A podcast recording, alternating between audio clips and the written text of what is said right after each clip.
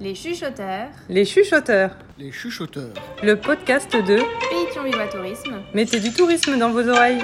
Bonjour, je suis Jean-Luc, guide à Pays Thionvillois Tourisme. Ah, ça ira, ça ira, ça ira, les aristocrates à la lanterne. Ah, ça ira, ça ira, ça ira, les aristocrates on les aura. Savez-vous quel est l'hôtel le plus célèbre de Thionville? Non? Vous donnez votre langue au chat? Eh bien, moi, j'y ai pris une chambre, enfin.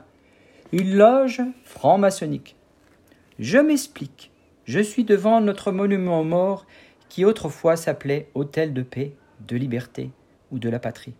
Thionville, la ville révolutionnaire, qui a un couplet de la Marseillaise à son nom et sa renommée à Paris. Enfin, revenons à notre patrie. Après la Révolution française, en 1789, on décida de planter des arbres de la liberté. À partir de 1790, ce sont des hôtels de paix ou de la patrie qui sont érigés. À leurs pieds, on y célébrait des mariages civils, des baptêmes républicains, des fêtes publiques, des triomphes militaires et les grands anniversaires de la Révolution.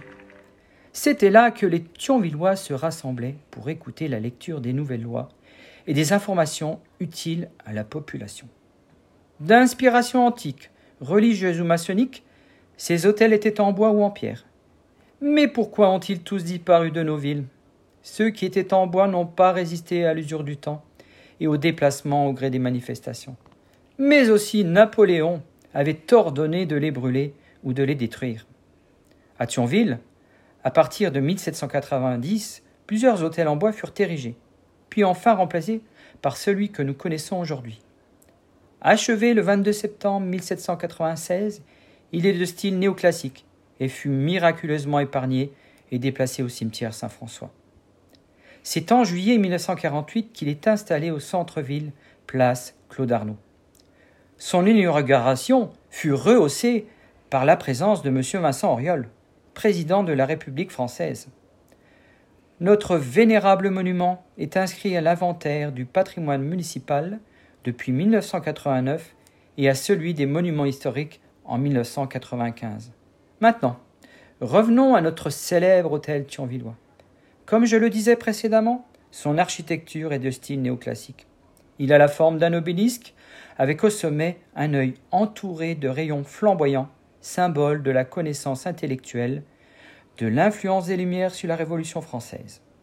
Ils font également référence aux chrétiens ainsi qu'aux francs-maçons présents dans deux loges à Thionville, Fidélité et Union, dont plusieurs membres siégeaient au conseil municipal. Emblème d'un culte nouveau, lieu de concentration de la ferveur patriotique et des victoires du peuple, il porte une inscription particulière.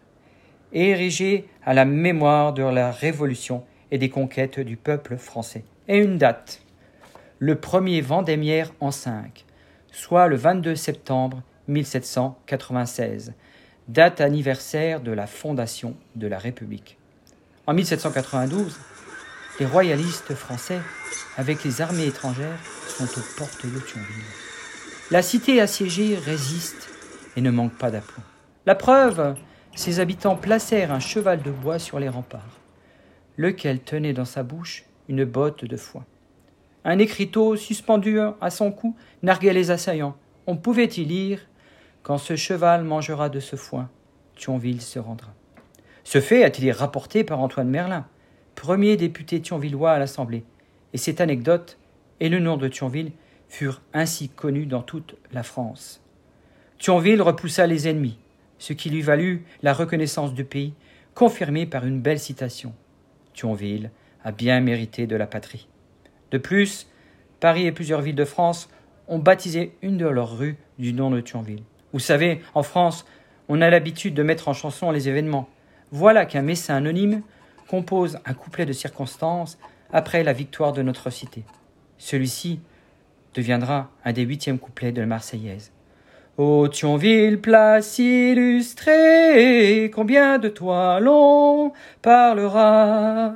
Tu seras la cité sacrée que tout Français visitera, que tout France visitera, et que de lauriers et que d'hommages mérite ta fidélité. L'exemple de ta fermeté fera dire dans tous les âges aux armes citoyens. Bon, ça ira comme ça. Si vous connaissez la suite, viendrez chanter avec moi lors d'une prochaine visite guidée. Pour terminer, revenons à notre monument.